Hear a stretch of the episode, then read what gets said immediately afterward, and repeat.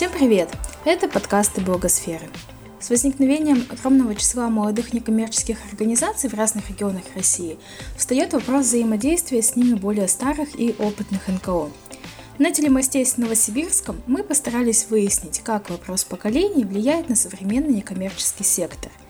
Существуют ли межпоколенческие разрывы и есть ли при этом те безусловные ценности, которые нас объединяют – в этом подкасте мы собрали комментарии представителей разных НКО, прозвучавшие во время телемоста. И наша первая тема для обсуждения – по каким принципам можно разделять поколение НКО. Софья Жукова, благотворительный фонд «Нужна помощь». Мне кажется, что делить некоммерческие организации по возрасту нельзя, потому что мы часто сталкиваемся с ситуацией, когда к нам приходит фонд, который основан давным-давно, лет 15 назад, где-нибудь в регионе, и он говорит, мы вообще не понимаем, как сейчас работать. Все поменялось, и они начинают учиться заново, и их возраст вообще никак не относится к их организационному развитию. Они знают, что хотят, хотят расти, меняться. И вот поэтому я бы по возрасту не делила. Делила бы по какому-то организационному развитию. Марина Аксенова, благотворительный фонд «Солнечный город». Я бы немножко расширила эту тему, потому что когда я думала вот про поколение и вообще как бы полностью согласна с представителем фонда «Нужна помощь», мне кажется, про возраст организации это вообще как бы не про поколение. А вот а, что касается профессионализма создания как профессиональной организации и создания стихийное, когда какая-то проблематика возникает, и люди, которые вообще как бы даже никогда не думали о том, чтобы быть некоммерческой организацией или создавать какой-то фонд или какую-то общественную организацию, начинают стихийно образовываться в организацию и, соответственно, двигаться ну, там, по пути некоммерческой организации. Ну, то есть я бы добавила не с точки зрения даже родителей, а с точки зрения способа профессионализации, где бизнес, где политические партии, mm-hmm. когда создаются организации непосредственно для решения тех или иных вопросов, или стихийно, когда это происходит э, неожиданно для, даже для самих создателей организации. Мариам Маргарян, благотворительный фонд «Друзья». Когда я думала о том, что такое поколение в НКО, я больше думала о том, как организация осмысляет свою работу внутри себя.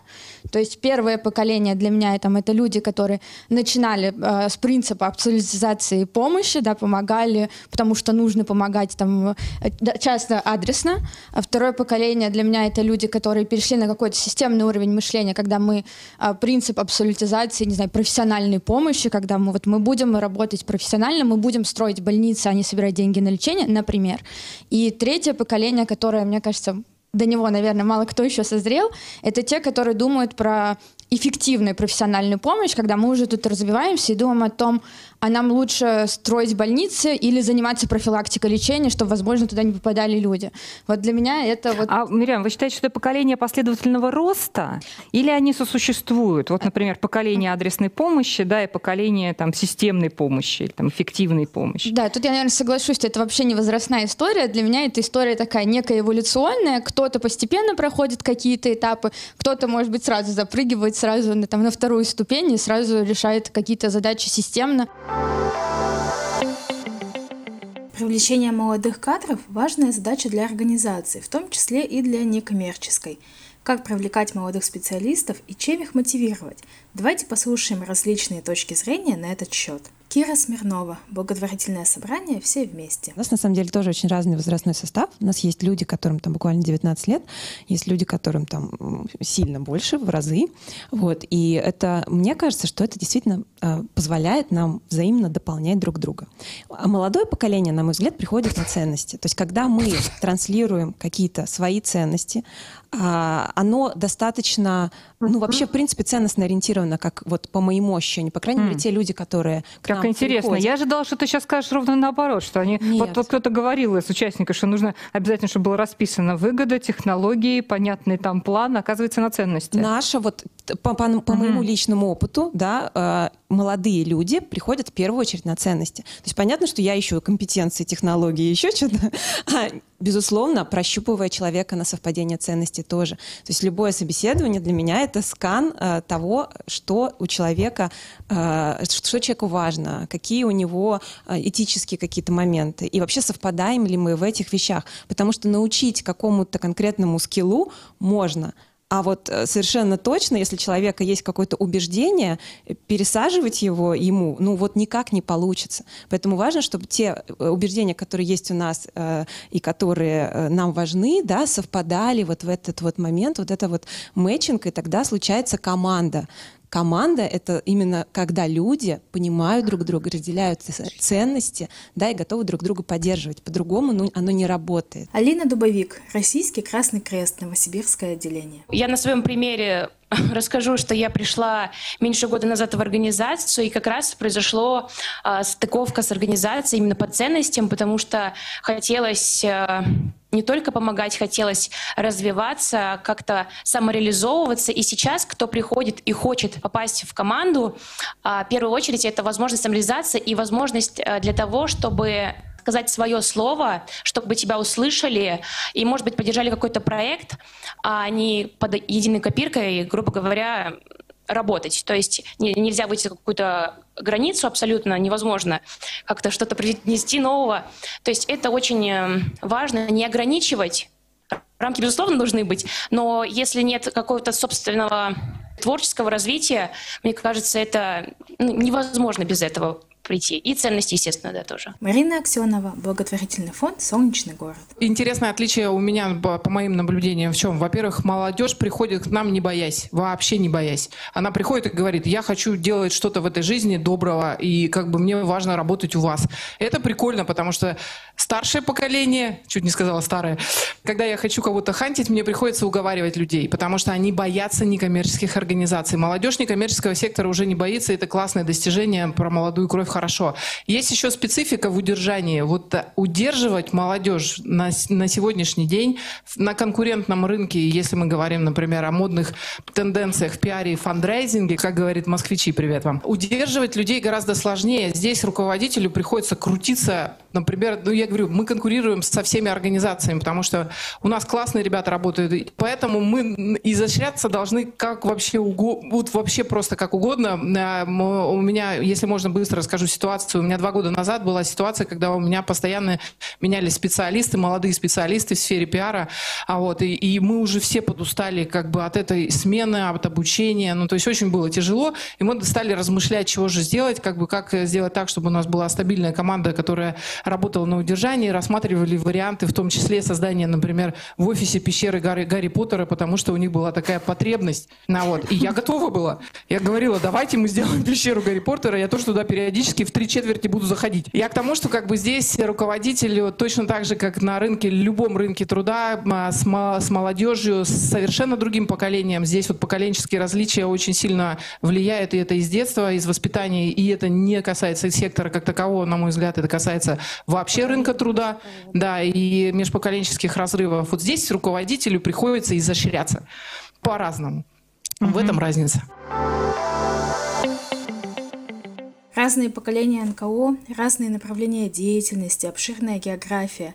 А существует ли общий культурный код, по которому безошибочно можно узнать своих? Давайте послушаем, как считают наши коллеги. Дмитрий Акимов, благотворительный фонд «Кораблик». На самом деле мы очень много можем говорить, но вот мы э, какое-то время посвящаем тому, что общаемся с детьми, скажем так, готовя себе будущую волонтерскую базу и отвечая на запрос э, школ там, и других учебных организаций. На самом деле дети всегда э, все упрощают, помогают э, тебе увидеть суть проблемы. И на самом деле ты вот эти многие э, пространные речи вынужден упаковывать в одно, два, три слова. И вот общаясь э, с детьми одного из классов, я пытался, пытаясь им объяснить, чем мы занимаемся э, и что мы хотим от молодого поколения, мне пришло слово неравнодушие.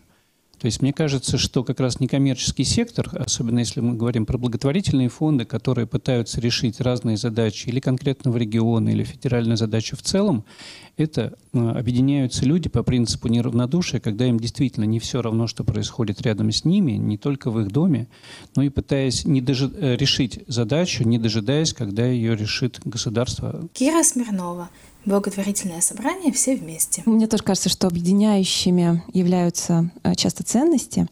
И то, что лежит, э, наверное, в основе того, почему вообще люди приходят в этот сектор, это такие две вещи, как добровольность и независимость. Потому что мы добровольно сделали свой выбор бороться с какой-то проблемой, решать какие-то социальные задачи, которые нам кажутся важными. Мы неравнодушно не прошли мимо какой-то несправедливости, и независимость, потому что мы не решили решать не эти проблемы для себя э, внутри уже существующей системы, да, потому что мы делаем что-то вне этой системы, уже да, каким-то образом взаимодействующие с нашей целевой аудиторией, и независимо от нее придумываем какие-то свои способы. И мне кажется, что это очень важно, да, вот это вот, что мы uh-huh. все-таки делаем, это добровольно и независимо. Наверное, благодаря этому рождается вот такое вообще многообразие э, форм существования жизни в нашем некоммерческом секторе, да, когда мы все действительно очень уникальны. Ирина Федорова, Ассоциация интеграция. На самом деле для меня, например, есть определенный код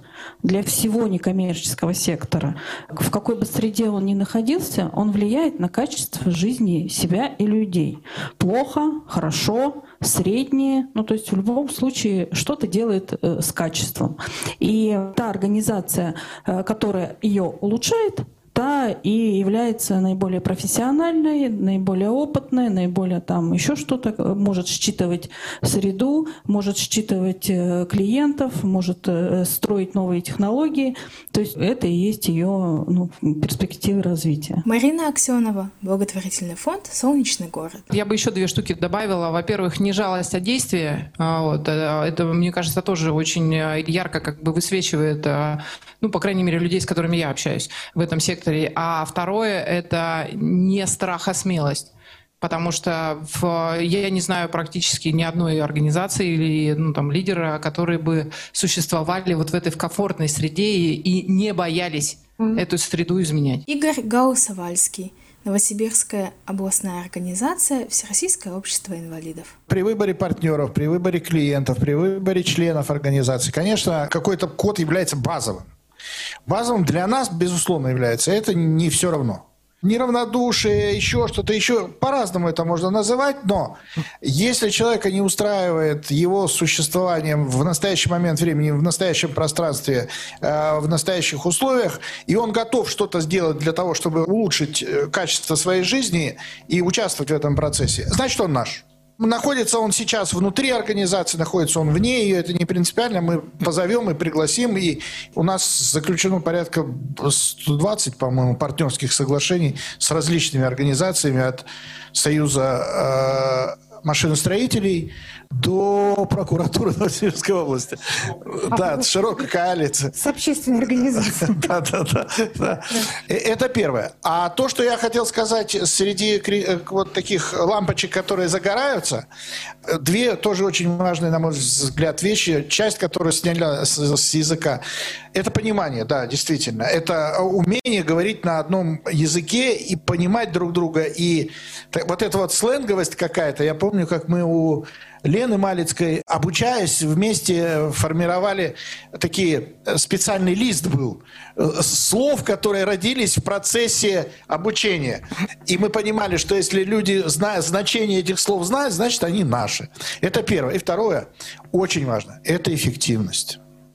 Это эффективность того, что ты делаешь. Потому что очень много можно понимать, знать, тра-та-та-та-та-та-та, но либо не делать, либо э, не достигать эффективности. Поэтому вот, вот эти вещи для нас являются определяющими. Софья Жукова, благотворительный фонд «Нужна помощь» и Наталья Каминарская, общественный центр «Богосфера». Я хочу полностью согласиться с эффективностью. Мне кажется, это в принципе отличает наш сектор, и это тоже, можно сказать, некий тренд последних, э, последнего года. Мы много говорим про эффективность помощи, которую мы оказываем, про эффективность нашей деятельности, э, поэтому здесь я точно соглашусь. Но мы вот обсуждали э, с Натальей, что же еще, и подбирали правильное слово, и поэтому я назову это вот, здоровый прагматизм, хотя хотелось сказать убрать иногда немножко цинизм, потому что мы часто, проходя через всю боль и страдания, которые мы видим, притупляемся. Это то, что я замечаю, может быть, со мной поспорит зал, но притупляем свои чувства и думаем о том, а как бы сейчас сделать самое лучшее. Ну и последнее, что объединяет наш сектор, это, конечно, те люди, которые дают нам деньги, мы тоже это обсуждали. И это сообщество, которое за нами стоит, и наша ответственность перед этими людьми, потому что мы можем как все вместе, вообще независимо от поколений, делать хорошо и увеличивать это доверие к нам, либо все вместе начать делать плохо, это доверие разрушить, и все, что долго строилось всеми поколениями, много лет, может упасть в любой момент, независимо вообще ни от кого маленькое добавление. Мне кажется, еще очень важная вещь, отличающая сектор, что мы здесь все-таки не временщики, а мы здесь люди, которые пришли сюда надолго э, с, ну, с определенными целями, вот изменений всего от того, о чем говорили коллеги. Денис Камаудинов, гуманитарный проект. Я бы хотел про поколенческие вещи сейчас упомянуть в контексте эндаумент фондов, которые все начали формировать благодаря инициативам и фонда Владимира Потанина и шире. И э, почему в этом контексте? По большому счету, фонд целевого капитала позволяет организации жить вечно. Раньше этого у молодых сотрудников такого видения да, не было что если вы эффективно работаете, привлекаете туда средства, у вас они не кончатся. Потому что вот этот ужас, вы помните, все те, кто 20 лет работают, вы помните, вот то за требуются деньги, то перебои там и так далее. Государственные долгие деньги так ждем до сих пор, чтобы они не по три месяца шли, а по три года. То есть это все вот э, такие, да, очень э, сложные вещи. Так вот, э, мне кажется, что это одно из таких решений, которое может снимать не то чтобы конфликт, а вот эту преемственность порождать. Да? То, о чем вот здесь в куларах мы начали говорить по поводу, что не временщики. У молодежи быстрый обмен веществ, они могут быстро выгореть. Это то опасения по поводу новых НКО и молодых, которые могут быстро выгореть, ничего не получилось, убежал. В организациях, которые существуют давно, целевой капитал может быть одним из таких вариантов объединения поколений, так скажем, когда и молодые видят уже перспективы, они дожидаются, когда там начальник уже с ним что-нибудь случится и придет новый молодой. Дорогие слушатели, Полную версию телемоста вы можете посмотреть на YouTube-канале Благосферы. Вас ждет еще целая серия телемостов с разными регионами, на которых мы будем обсуждать актуальные темы некоммерческого сектора. Подписывайтесь на соцсети и рассылку Благосферы, чтобы ничего не пропустить. Также приглашаем вас послушать подкаст «Как это делается» с инструкциями и рекомендациями экспертов о профессиональных коммуникациях. Ссылку на подкаст вы найдете в описании. Этот подкаст мы создали на основе первого из серии телемостов с разными регионами на волнующий некоммерческий сектор темы.